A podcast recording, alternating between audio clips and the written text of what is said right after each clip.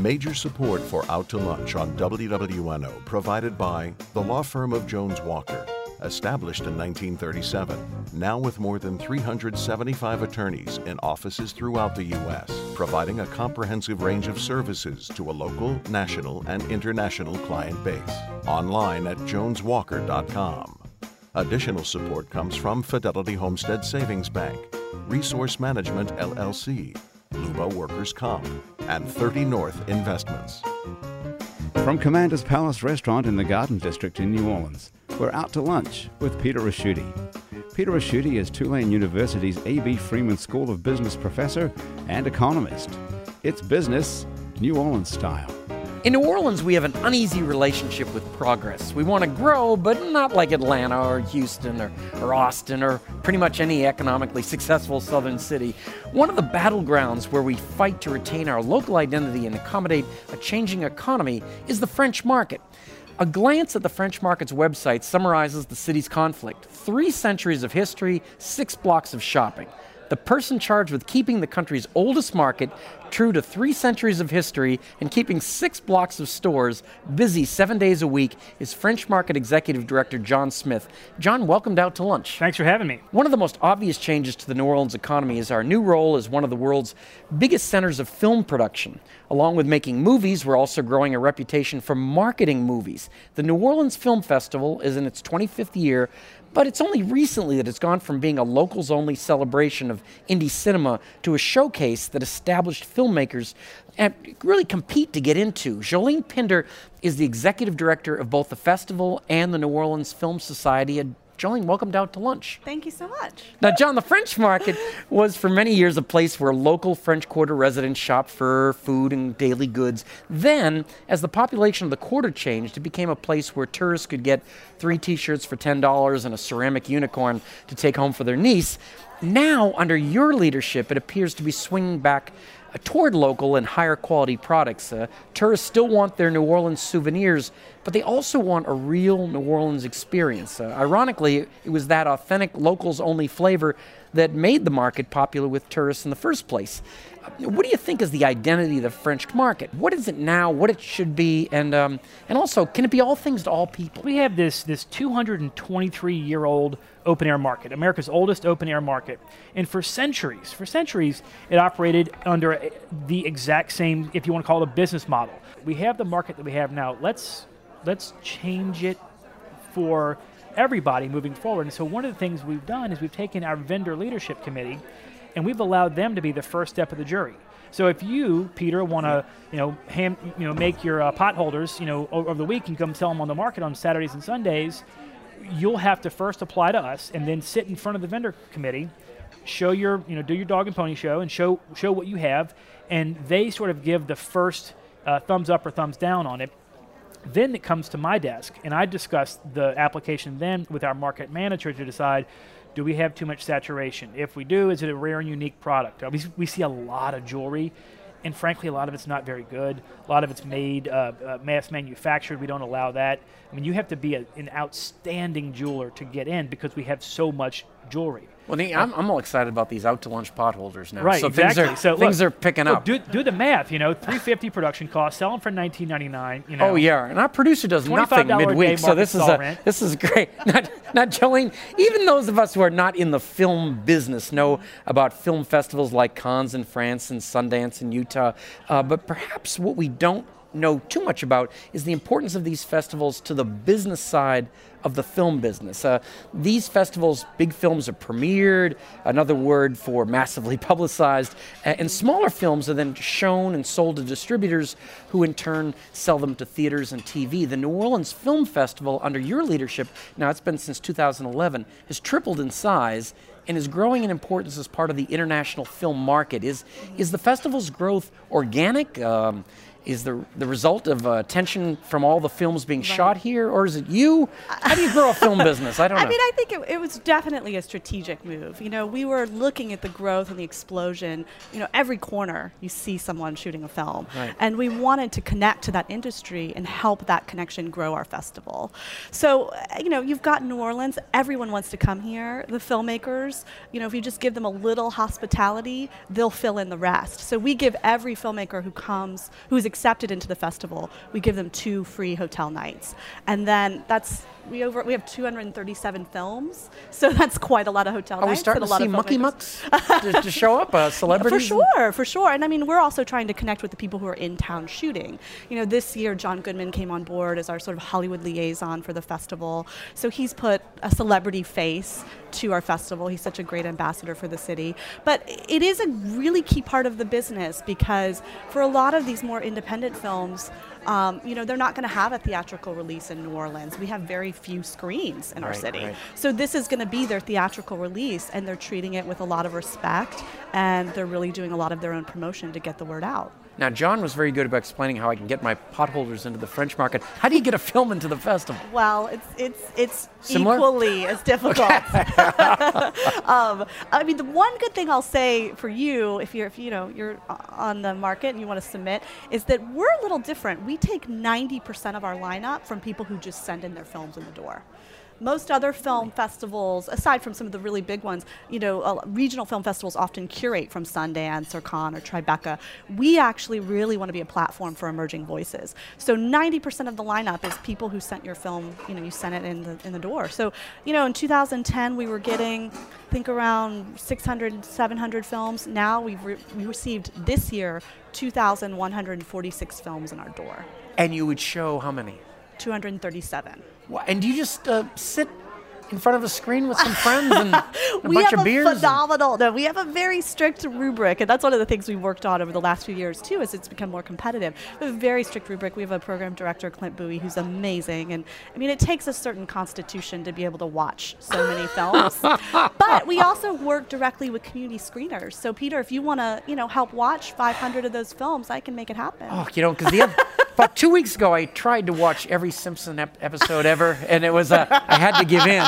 But this this is a good idea, though. They uh, now so a lot Clint of works with people. You know, he's working directly with folks in the community, um, people who are, have film experience, and they're calling it down from that 2,100 to 237. wow. Now um, these films, a lot of them shot here that you see, or by local folks, or A lot of them, and, and we've tried to really create a, a, a greater community for our local indigenous filmmakers to give them a chance to show their work to local audiences and to sort of build their profile. So even this year, we, we received a grant from the um, Oscars Foundation, and we uh, have a mentorship program for African American filmmakers, and we're bringing mentors in from around the country to sort of work with them. We're bringing the head of film at Kickstarter's coming to do a workshop for folks, for local folks, to try to kind of increase the profile and the access to funding and capital for people who are making films locally. well, th- this would be a good. Is, is there a hip scene like there is in Cannes or Sundance? I mean, There's definitely a hip NOFF what, what should. I wear? I guess is I'm getting at the. Well, you don't have to. You know, I mean, at Sundance, it's like everybody wears their parka.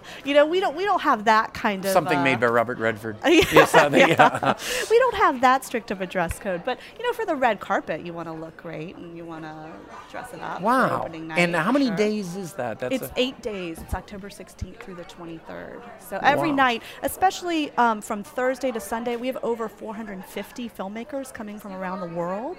So they're really here Thursday to Sunday, and they're going to be. You're going to see them. You can tell that if someone's a filmmaker because their pass has Mardi Gras beads. So that's that's how you'll know you're filmmakers. Really? Yeah. Jeez, they, uh, Now, you were on the other side of this at one point. You were a, a film director and a producer, right? I worked in the documentary world, so I produced a, um, directed a film about Muslim Girl Scout troops in Minnesota, and uh, and I uh, produced a film That about was not in any of my notes, I want to say. They- asexuality, which probably wasn't in your notes wow. either.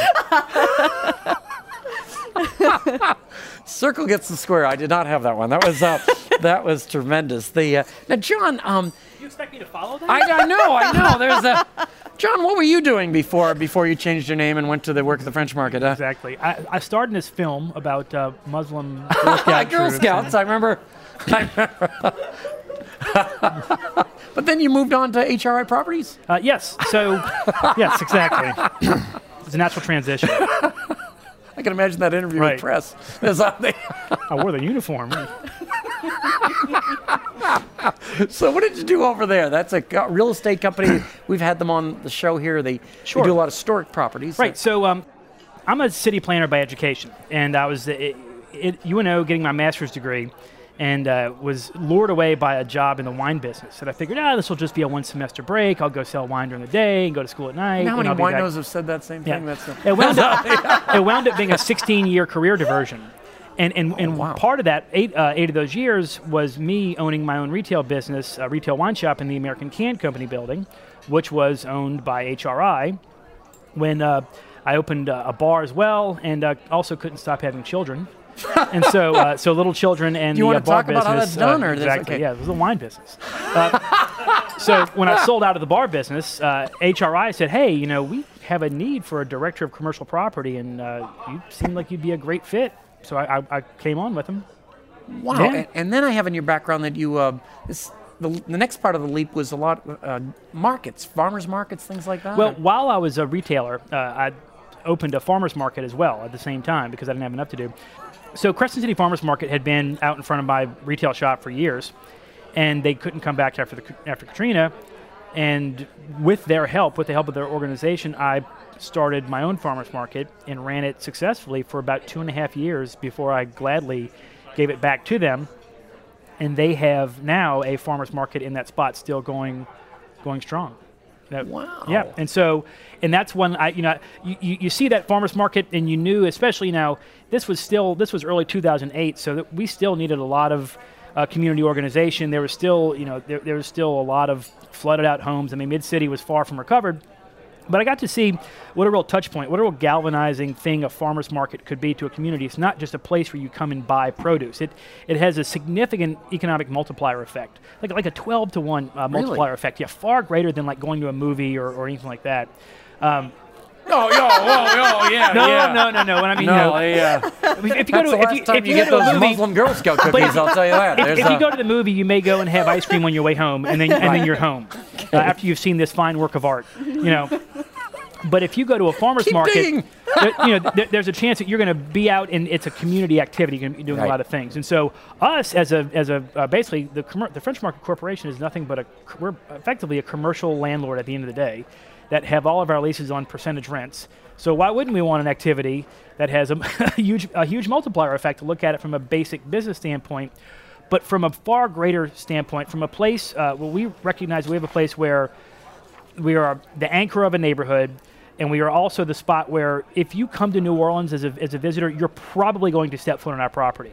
And so if we can have an, uh, an event weekly in conjunction with the Crescent City Farmers Market, uh, where we've started this new farmers market, uh, what a you know in America's oldest open air market, what a what a great place. And so it really you see how things kind of come full circle, and we couldn't be more thrilled. I mean, it's 223 years of history, and we're about to turn a new page, and uh, it's a pretty exciting thing. Now, I, I will tell you a way for you to get back on Jolene's good side is that if you expand that the market does a lot of things now, including a, uh, it shows movies, right? Well, uh, uh, you know, I'm going to leave here. Um, and all the all the great things I've said, I'm going to kick myself for the rest of the day about that, that was one positive, thing. wasn't it? The, Yeah, it was great. It was great. It was great. they, uh, there's a, you know, this is the uh, part of the show where we do the checklist. It's uh, where you take a little break and ask you a quick question that you probably wouldn't find on a on a loan application. So, Jolene, I'm just going to ask you, uh, what part of your job gives you the most satisfaction? You know, I think it's when all of the filmmakers arrive and they see what's happening in New Orleans with regards to the film industry and they and they feel the hospitality that the city gives. I think that that's that's really the most satis- satisfying part. That's the to- kind of the culmination To have them hit the ground, to see all those Mardi Gras beads, which that's how I know they're a filmmaker, to s- and, and to have seen that grown. You know, we used to get 75 filmmakers in 2010. Now we have 450, and we see people doing world premieres at our festival. So, if I wanted to meet girls and tell them I was a film producer, I would wear beads on those eight days. well, you got to get a lanyard too, but Oh, you might, you might okay. take your press right. pass and adapt it with some Mardi Gras beads, and then you'd be good to go. A glue gun will be in great shape. They, uh, now, now, John, let me just ask you, um, what did your parents do for a living? So uh, my dad was primarily in TV. Um, he had been a broadcaster in, in the army in the late uh, late '60s, early '70s, and got out and went into uh, television production and and studio production, creative development. And uh, my mom worked in radio, actually on the Oh, on the business side, Yeah. on the business side, not on the uh, on the production side. You're too good looking for radio. Oh, I have a face for radio, right? As the saying goes. Wow. So you've uh, you, we're not surprising you with any of our special wires or anything. Uh, no, I'm no, they what did, out at all. What did they? do- What did you get out of that? I know in that business you move around a lot. So, uh, so we moved around a lot, and so I learned adaptability, and I also learned creativity. Um, I, I learned how to uh, how to make a presentation, um, how to understand your audience, and a lot of what I do now is it draws on those skills. Um, I mean, f- to, to be frank, a lot of what I'm doing here today at this table draws on those skills to to know what your point is, get to the point, uh, sell your point, and uh, and have the audience be clear about what it is that you're saying. now, despite all that moving around with uh, in the TV business, uh, you're from you're from here. Yeah, New Orleans is home. Wow. And Jolene, where? I'm from Tallahassee. Ah. That's But so- my brother worked in the Abear complex when I was in high school, and I remember coming and visiting the French market when I was in high school and college, and Right. remember the things we purchased. Do you see? That's how you get the other guests to love Right. you. They, uh, they, They, uh, I've got a question really for the two of you. What does it mean about the way New Orleans business works on the ground that you two don't know each other? Isn't um? Aren't you thinking a town this size? You, like you know, you came out and admitted you were at the French market when you were three, but uh, but they. Uh, but what, what is? Um, are you surprised at all? I mean, you're not that far I. I have spent the last year, I, I started one year ago last week, and I have spent the last year meeting dynamic, interesting, important people to the to the cultural fabric of New Orleans that I did not know and was just bo- beside myself, like, why did I not know this person? And I realized that that for as small of a town is, we're still a big city. Jolene, what about you? Well, I, I've known, I've worked with folks closely in, in John's organization, but haven't met you directly, but have worked with him closely because we've done some collaborations. I mean, I think that the city is changing so quickly too, and it's just, true. you know, for for us especially. Sometimes I can get in my little film bubble, and Right. and I have to really challenge myself to break out and to meet all these folks so that we can build kind of better collaborations. Um, and it, it happens, you know, certain times of year more than others. Right now, I'm, I'm in a bubble. And you know, you should be getting together because what makes a better chase scene than a, a car through the French market and the Sure. tomatoes flying? People love that Ex- stuff. Right. There's uh, yeah. And we'll have tomatoes for them to fly pretty soon. October 15th. Right. Jolene, John, I want to take a minute to introduce you to Brendan Menard. Um, we met Brendan through 52 businesses who specialize in uncovering entrepreneurs in the very early stages of development. Uh, Brendan's entrepreneurial idea is called petcarelinks.com. And I'm going to give Brendan one minute to tell you about it. Then I'm going to give each of you a chance to ask Brendan one question, a question that you think he'll need to be able to answer to move his business forward. Um, and I will tell you, I don't know what the business is either. We're all starting at the same same point here. Brendan, uh, give us your one minute pitch. Okay, so petcarelinks.com is a web based platform to help pet care companies run more efficiently. And why I even got started in this is because I run a, a company here in New Orleans called Canine Second Line, and we do dog walking and pet sitting. So I determined there were some things that were seriously lacking for companies like my own to operate. We created a suite of tools to effectively do what we need to get done for small to even large size pet care companies. Believe it or not, they range from two employees up to 100, 150 if you're in New York, Chicago, San Francisco.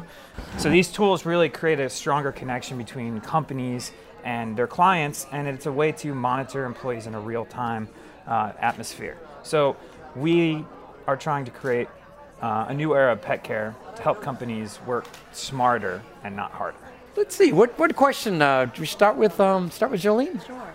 So you talked about um, that you created this out of your own understanding of what was lacking in the marketplace, Yes. like your own needs. What did you do to find out what other companies' needs were That outside of your own? excellent question. If we picked out five pilot cities just randomly um, and then did some research on them and started calling companies and asking them, what do you guys need? What is it that you need in your area? And they all kind of came up with similar things. So we put all the pieces together, and these are the, the main suites and tools that these companies really need, no matter whether you're a small two person, one person organization, all the way up to, you know, hundreds of employees. So. John. Okay, so it seems to me that you might be targeting an audience of businesses that are very uh, capital concerned, very concerned about cash flow. What are the sources of revenue outside of subscription uh, based uh, revenues, uh, advertising or whatever, that might float the business while more people get warm to the idea and realize that, that the precious capital they have should be spent on this service? There's tiered use. So smaller companies will just use it as they need it. Larger companies will have a subscription, then they will use, then will, a percentage will be taken out per transaction, but much smaller because they're paying for these, you know, they're paying the subscription model. And then as uh, as we kind of expand, we want to offer a level of advertising where a company like a restaurant or a, I don't know, anything that's in an area within a walk route that a dog walker goes through, and when they get that update at the end, that update shows there was a business there and it links it to them. So um, that's that's how Pet Care Links kind of makes money. Brendan, thank you so much for coming by today. We'll we'll look forward to following your progress with petcarelinks.com. Uh, we're going to stick around for a little longer after the show and talk some more about petcarelinks.com. You'll be able to hear the rest of that conversation with Brendan Menard on our website, itsneworleans.com. John Smith, Jolene Pinder running the French market and the film festival are not without daily stresses, and I'm sure there's plenty of them. But even with all that, you two do have the coolest jobs in New Orleans. Uh, uh, thanks for working so hard so the rest of us can enjoy ourselves, shopping and going to the movies. And, and thanks both of you for uh, joining me on Out to Lunch today. My pleasure. My pleasure. Thank you. You were fun guests, I'll tell you that. My guests on Out to Lunch today have been John Smith, Executive Director of the French Market, and Jolene Pinder, Executive Director of the New Orleans Film Society and Film Festival. You can find out more about John's Market and Jolene's movies by following the links on our websites, wwno.org and It's New NewOrleans.com. Our show is recorded live over lunch at Commander's Palace in New Orleans. Commander's Palace serves lunch Monday through Friday, jazz brunch on Saturday and Sunday with live music, and dinner seven nights a week. The producer of our show is Grant Morris. Our technical producer is Eric Merle. The effervescent Jennifer Smith is our researcher. Mitch Foreman wrote and performs all the music on Out to Lunch. You can get this show as a podcast, and you can listen to past shows, and you can keep up with us on all kinds of social media by going to our websites. It's neworleans.com and wwno.org. Support for Out to Lunch comes from PreSonus Audio Electronics. Out to Lunch is a production of INO Broadcasting and WWNO for itsneworleans.com and WWNO 89.9 FM. I'm Peter Ricchiuti. Thanks for joining me. I look forward to meeting you again next week around the table here at Commander's Palace for more business, New Orleans style, on Out to Lunch. Major support for Out to Lunch on WWNO provided by the law firm of Jones Walker, online at joneswalker.com. Additional support provided by Fidelity Homestead Savings Bank, Resource Management LLC, Luba Workers Comp, and 30 North Investments.